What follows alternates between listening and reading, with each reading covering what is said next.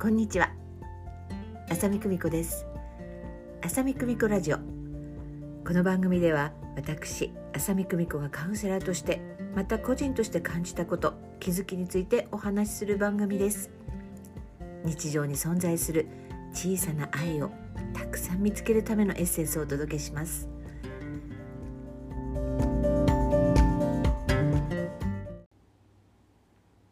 さて初めの今回のラジオです。どんなことをお話ししようかななんていうふうに思っていましたがつい先日心理学講座ねスピリチュアル心理学講座を開講いたしまして毎回毎回受講生さんによって、まあ、基本的にお伝えする内容は、まあ、教科書テキストの方に書いてあるんですけれども本当に毎回ね全然風景が違うんですね。きっとだからなのかあの何回も何回もね受講してくださる方が多いんですよ。分かっている理論であったとしてもその時の自分いろんな経験をしてとか気づきがあってとかわあ今大変みたいな、えー、そんな時に受けてみると前回と違った気づきがあったりそれから自分がどんどん成長していくのを感じたりとか、えー、本当に何度受講してもこう味わい深い、え講座だと思っています。そして私自身も本当に宝物のような時間を過ごさせていただけて本当に毎回毎回新鮮な感動を覚えあこの講座をスタートしてよかったなっていうふうに、えー、実感します。きっとこの、えー、講座はですね、まあ、スピリチュアルな要素がない、えー、時代ですね、えー、2005年からもうスタートしてました。ですので2005年ですもんすごい昔ですよね。えー、それからもう本当に15年くらいやってるのかな？もっとかな？っていう感じですよね。そして東京に来た5年前からスピリチュアルな要素を盛り込んでまあ本当に一部なんですけどでもこれがまたね結構ミソで自分自身を知るっていうことの助けになるなっていうふうに、まあ、今回は特にすごく実感いたしました。自分自身を知るというちょっとかけがえのない時間。なかなかね自分だけのことを考える時間というのはなかなかないですから。えそういう時間の過ごし方というのも自分のインナーチャイルドに自分の魂にとってえなんか喜び大きい時間になるように私も楽しんでお伝えしているところです。ぜひまだの方もそしてそろそろまた受けてみようかななんていうふうに、え検討されている方はぜひどうぞ。え今はねオンラインで、えー、もうほとんどの講座をやっております。どこにお住まいであったとしてもあのご自宅で参加することができますので是非お気軽にお問い合わせくださいませマンツーマンでも行っていますのであのセラピーとして考えると本当に10時間以上あの過ごしますのであのとてもとてもお得かなとも思っています。ぜひぜひあのお待ちしていますね。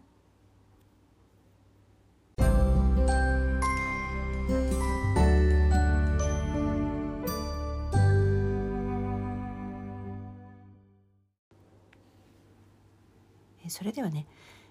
もしかしたらあんまりお話ししたことがなかったかもしれない私のなぜカウンセラーになりたかったかというちょっとすごく昔の話なんですけど私ほんと小さい時から性についてセクシャルなことについてすごく興味がある子供だったんですね。誰にも教わらないんだけども本当にすごい興味があってで当時小さい時にこう父方や母方のこうおじおばがこううちにちょっと下宿するみたいな環境もありまして大人の読む雑誌があって、まあ、そこにねあの性の悩みみたいなそういう人生相談みたいなそういうのがあってめちゃめちゃ興味深くあの読んでたんですね。まだね幼稚園に入る前とか私その文字がすごい好きだったので引っ込み思案で漢字は読めないけどちょっとひらがなでなんとなく類推しながらっていう風な感じであのこう読みふけったりして私もこういうことをお答えする人になりたいなっていうのがね原点なんですよね実はね。でそのまあそういうセクシャルなことについて本当に怖い思いとかもしたこともあるんですが、まあ、興味津々なものの意外とその今世はこう奔放ではなくっていう感じで、まあ、自分の体に興味を持ったのはすごく早かったりあのしたんですけどねだけど意外と私の体はこうなかなかこうオープンになれなかったっていうような、まあ、歴史がありつつもずっとずっとその性についてあの興味があったんですよ。だから本当にぶっちゃけねセックスカウンセラーになりたいなみたいなあの感じだったんです。小さい頃。だけどまあどういうわけかというか、まあ、本当に通り通り道じゃないや、えー、回り道をして37歳の時に心理カウンセラーになることになったんですがそれでまあ蓋を開けてみれば結構恋愛の悩みが多くて、えー、その中でやっぱり性に関する、ね、性的な関係性についてのお悩みも多く私もね講座などで結構ねその性の話っていうのを結構オープンにすることもあってとっても大切なことなのでねあのお話ししてます。で私2008年だったと思うんですけど一人でハワイに2週間だか3週間滞在したことがありましてその時にアメリカってものすごくたくさんあのテレビ番組のチャンネルがあるんですけどなんかものすごくなんて映像はなんか古いっていうかあのデジタルじゃなない感じだったんですけどでも多分そういう地上波的なものなのかなそのおばあちゃんがセックスについてお話しするトーク番組があって私それ当時すごい衝撃的でなんか嬉しくてブログにも書いたりしたんですけど私もこういう番組やりたいなっていうふうにその当時もこう思ったんですよね。そして時は流れ2019年だったかな？あのその私が衝撃を受けたおばあちゃんの、まあ、ドキュメンタリー映画が公開になりまして日本でも「教えてドクター・ルース」というその映画なんですけどももうそのおばあちゃんがですねもうアメリカで最も有名なセックスセラピストそのおばあちゃんのドキュメンタリーっていうことで私も見に行きました。で彼女はもう本当にね生い立ちも大変でホロコーストで家族を亡くして孤児になってイスラエルに渡ってスナイパーとして活動し、まあ、その後え大学で心理学を専攻してアメリカにアメリカに渡ってシングルマザーとなって娘さんを育てたんですね。そんな中彼女が、まあ、心理学を専攻してたんですけどやっぱりねそのセックスっていうことに関して彼女はこう探求していくんですね。えー、自分らしく生きるっていうことのその大切なテーマとしてそのテーマを選んだっていうような感じで。でそのラジオでその悩めるリスナーさんのお話を聞いてっていうような感じでそれですごくこう彼女が認知されることになってまあ本当に紆余曲折はあるんですが、えー、私もその2008年にアメリカで見た番組もテレビ番組でしたけどテレビにもお出になるようになっていてでその映画公開時は大体90歳くらいになってたんですけどそれでももう現役でやってらっしゃるんですよね。本当にパワフルだなっていうふうに思ってます、えー、私もセラピーの中で結構コアなあのテーマですとかそういうことをあの共有させていただくことが多いのでね。ぜひね、あの、皆さんも全然匿名で構いませんので、もうそういったような、まあ、素朴な質問からディープな質問まで、ぜひね、もし、このラジオでお答えさせていただければ、ちょっと面白いかなっていうふうに思ってます。そういえばコロナ禍になってね、私ね、エロスリーディングやりましたよね。あ、やったんです。その時も、あの、本当にたくさんの方にお申し込みいただきましてあのコロナ禍の緊急事態宣言中にその性のことについて自分のエロスについてっていうことでそれってダイレクトにその生命力だったり生きるっていうことのことですよねっていうようなあのお声もいただきましてとっても楽しくでエロスって、えー、すごくディープな世界ですけどなんか私はやっぱり大好きですね。本当に神聖な部分でもありとても、うん、フィジカルだったりそしてすごく本能的な部分その両方っていうのがね私のツボなんですよね。えー、ということで是非ね皆さんのそんなお悩みやまあ、友達とこんな話したんだけどとかでもあのいいです。ライトなものからディープなものまでぜひぜひお待ちしています。いや楽しいと思うんだけどな。なんか講座ではねよくね言ってますよね。私があのそういう話をしないと。久美子先生今日調子悪いのかなっていうふうに思って私がねそういう話をするとねあ調子出てきたなっていうふうにおっしゃるくらい。なんかこのテーマっていうのはね私にとって馴染みのあるものですしね、私を前から知ってる方はあ得意分野出ましたみたいな感じだと思います。ということで、このセクシャルなこともどんどんお話ししていきたいなっていうふうに思ってます。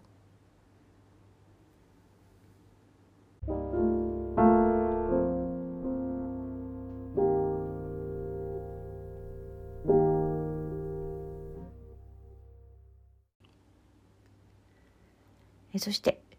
最近ね、え読んだ本で非常に衝撃的だった本をちょっとご紹介したいと思います。町田園子さん作の、え、星を救う」という本です。小説ですね、え、久しぶりの小説です、え、オープニングはちょっと意外なスタートで、えラジオ番組でねあなたの思い出を買いますという企画があってそれに応募した主人公がなんかね二等賞かなんか取るんですよねでその賞金が5万円なの。それで彼女が実はすごい封印したいようなあの夏の思い出なんだけど、えその思い出は自分にとってもすごくいい思い出でラジオではとっても素敵な思い出でえその後どうなったのかなっていうような感じの思い出が語られるんですが実はその旅の思い出なんですけどもお母さんと2人だけで1ヶ月も夏休み中に旅をしたという思い出なんですがその旅が終わった瞬間にお母さんは家を出てしまって彼女はお母さんのいないその後の人生を生きることになってとてもとてもハードなことが起きそしてそのラジオに投稿した時はその5万円さえ欲しいというねそのもう DV の元旦那に、えー、暴力振るわれてそれでね別れたんだけどまだまだ暴力振るわれてお金を、うん、むしり取られてというようなあもう自分はもう死んでしまいたいなって思うような時にある時にあなたとお母さんを会わせたいんだっていうような連絡が入るんですね。そして彼女はそのお母さんと再会するわけなんですけれど自分が想像していたお母さんと今現在のお母さんはあまりにも違っていて彼女はショックを受けるんですね。謝罪もしなければ優しい言葉もかけてくれないそのお母さんそのお母さんの言動が、え、全然理解できなくてこんなところに来なきゃよかったっていうふうに思うですけどすで、ー、にその時は自分のお母さんは若年性の認知症になっててどんどん記憶がなくなっていくっていうね、えー、そんな中、えー、彼女や彼女のお母さんを取り巻くさまざまな、えー、悩み家族についての悩みを持っている人々が関わり合いながらその苦しみね寂しさとかね結構ね親に捨てられるっていうのがね結構キーワードで出てくるんですね。主人公の場合はお母さんから捨てられたっていうふうに思って育った。でお母さんと共にちょっと暮らしている人の中には娘から捨てられたっていうような人もいたりとかね、えー、そういう親子のディープなこう関わり合いが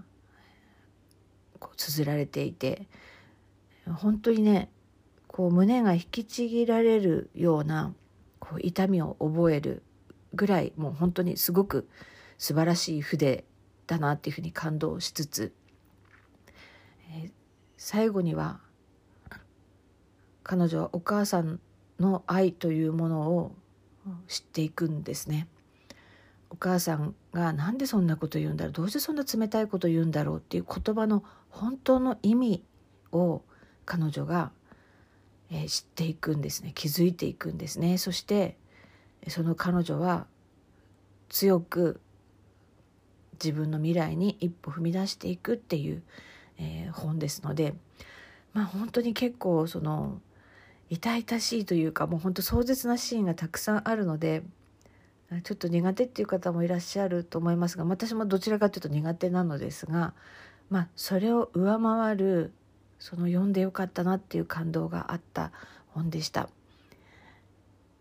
家族って本当に大切なことは口にしないしみんな勝手にきっとそうでしょうと思って誤解し合ったり自分が未熟なゆえに、えー、見えないことってたくさんあってでも自分自身が成長したり、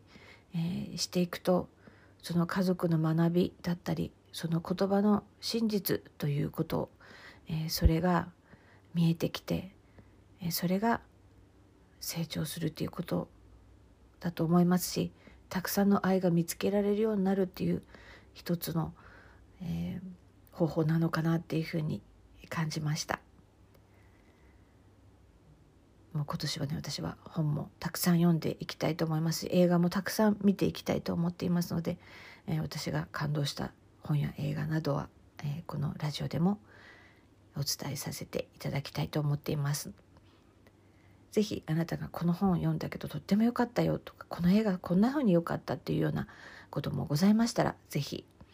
えー、私に教えくださいませ。ぜひね皆さんにもご紹介したいっていうふうに思っています。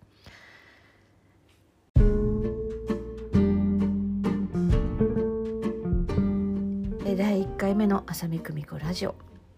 今日は、えー、私のおしゃべりをお届けいたしました。この番組では皆さんのお悩みや疑問気になることや私に聞いてみたいことを募集しております。気になっていることモヤモヤしていること嬉しいことこんなことがあったよこんなことに気づいたよなど何でも構いません。ご応募はメールや公式 LINE にてお送りくださいませ。ぜひぜひお待ちしていますそれでは皆様美しい日々を浅見久美子でした。